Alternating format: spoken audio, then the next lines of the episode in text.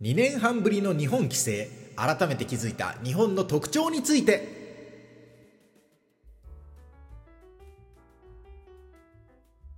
Radiotalk、Apple Podcast、Spotify でお聞きの皆さんも日本の笑いを北欧へという思いのもとフィンランドで芸人として活動しています。源高木です。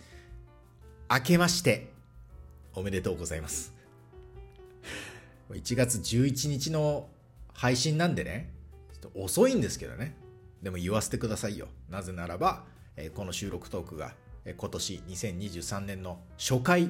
配信でございますから。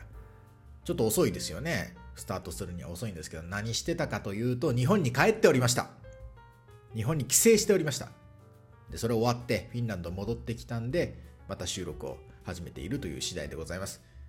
どれぐらい日本にいたかというと、まあ、2週間ちょっとですね。昨年2022年の12月23日に日本に到着しましてクリスマスイブイブに到着しまして年明けて1月の7日まで日本におりました。だから2週間ちょっといたんですけどね。まず結論から言わせていただくと日本規制どうだったかっていうとよかったね。よかったですよ。よかったっすね。なんかこうエナジーチャージというかね。エネルギーチャージ。充電がねたっぷりできたって感じでしたね。まあ2週間何してたかっていうと日本で何してたかっていうと飯を食い人に会い買い物し5万円ですよ。飯食い人会い買い物し5万円だよ現高木ってことでね。まあ当たり前の日常をね、えー過ごしておりましてでも本当に1年分のエネルギーを得たんじゃないですかね。1年最大のご褒美だって感じがしましたよ。日本に帰省するということはね。だから次いつまた行けるのか分かりませんけどね。それまで次日本に帰省できる時まで一生懸命頑張るぞっていう感じがいたしましたね。だから良かったんですよね。でまああのフィンランドに移住してきてからね2年半くらい経ちますけれどもねその初めての日本帰省だったんですよ。2年半ぶりの日本。2週間おりましてまあいろいろあったわけですね。いろんな体験もあったしいろんな気づきもあったしいろんな話したいこともあるんですけどこの収録トークってね12分しか撮れないんですよ。ラジオトークの収録トークね。ラジオトークを起点に Apple Podcast、Spotify にも配信してますけど、12分マックスなんで、全部話せないということで、今回の収録トークでは、まあ改めて気づいたこの日本の特徴日本というものに、日本という国に30年住んでましたけど、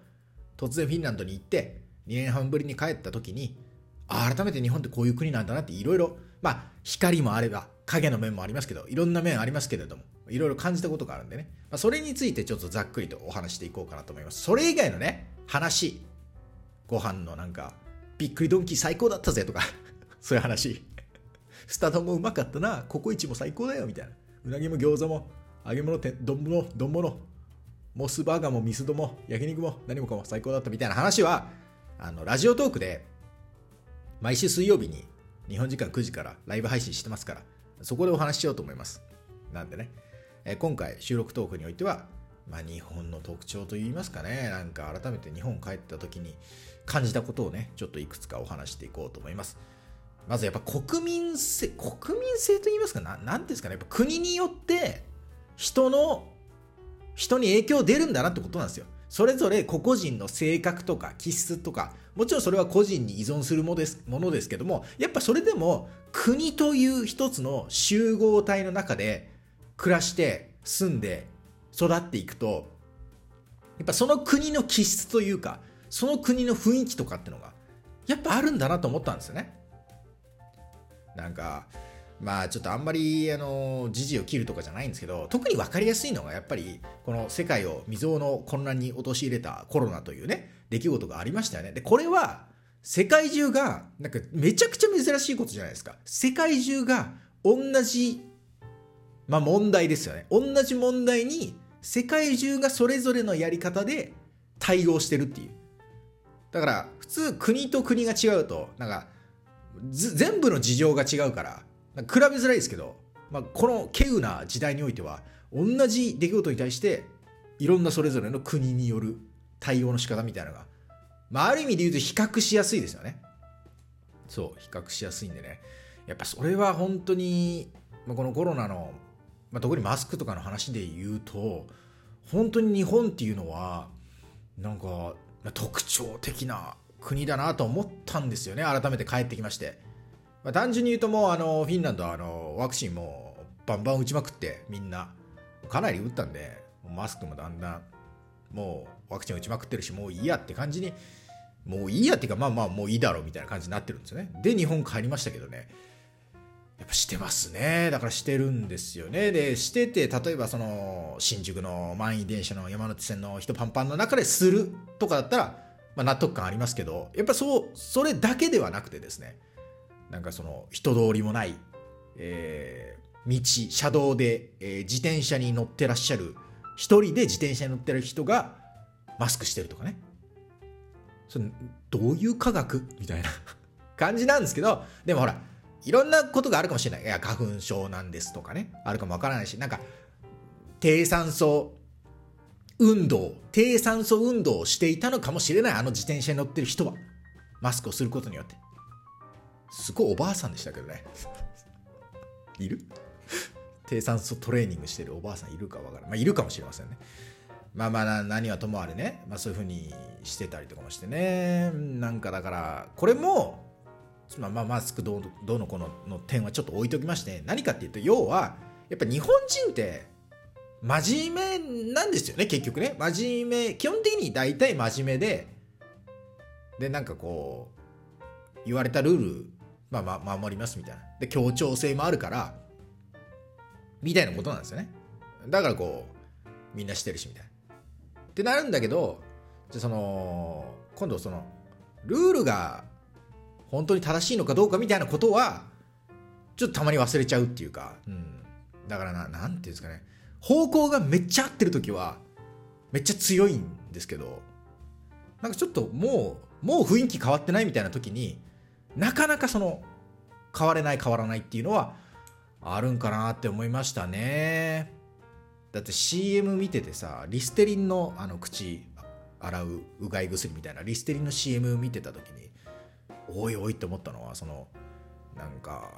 マスクしてると口呼吸になるから今度口が乾燥して菌が繁殖して臭くなったりとかいろいろ影響出ちゃうよどうする？みたいな CM でなんかその登場人物が家族でみんなマスクして家帰ってきてマスク外したらちょっと口臭いなみたいな話なんですけどそんなことなっちゃってるみたいな。でもそのお父さんが言うんですよそのキャラクターの中のお父さん。でもマスクは外せないもんな。どうしよう。はいリステリンみたいな CM だったんですよね。いやもういいんじゃない。もういいんじゃないですかその、マスクは外せないなは。もういいんじゃない ?CM とかで言わない方がいいんじゃないですかみたいな。なんか、っていうのをね、思ったりもしたんです。これもでも要は、真面目とか、その、ルール守るとかもあるし、あとそれで言う、その、適宜その都度なんか開発したり、こう、キャンペーン打ったりってことですよね。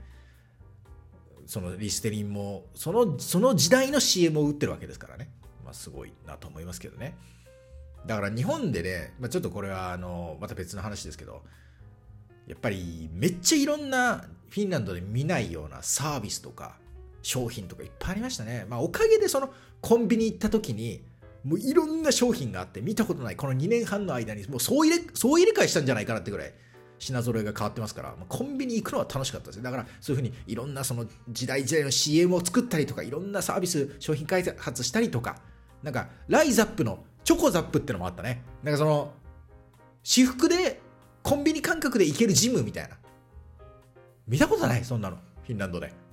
そういうのも考えて考えて、やってやってってやってるんですけど、まあ、そりゃ、残業するわな、みたいな。こんだけいろんなもの、その都度その都度作ってるんだから、そりゃ残業することになるよな、みたいな。まあ、それもやっぱり真面目だったりとかね。うん、そういうのはあるんでしょうね。で、あと、街歩いてる時もね、新宿だった場所柄もあるかもしれないですけどね、ちょっと変な人っていうのがやっぱいるんですけど、その変な人っていうのがタイプ的に、まあ極端な言い方すると、ちょっと壊れちゃってる人というか、心的にとか、そのなんか限界が来て壊れ、おかしく壊れちゃってる人みたいなのがいて、でこれとかもやっぱり、なんかそういう人は真面目だったんだろうな、みたいな。真面目で、なんか一生懸命その言われたこと思ったことなんかやるべきことやってたのになんかその周りがちょっと違う違うみたいな自分のね、自分は守ってるのにおかしいみたいなので耐えて耐えて耐えて限界でボカーンみたいなね。それでちょっと変な感じになってるみたいな人もいたからね。やっぱ真面目なんだろうなみたいな感じしましたね。すごい悪い話みたいなのが多くなっちゃった。悪い。悪い話みたいなのが 多くなっちゃったんですけど。やめましょう。最後はいい話にしましょう。飯が最高。もうな最高すぎた。飯が。もうあのね旅のね改善点はね飯が制覇できないってことに気づいたんですよね。2週間いたとしても。ああ行きたいところ全部行けたかっていうと行けなかった感じもありますしほんと松屋とかも行きたいんですよ。全然そういうのも行きたいんですよ。日常食を食べたい。行ききれないね。でもう一回行きたいとこもあるしね。回転寿司ももう一回行きたかったしもう天下一品のラーメンも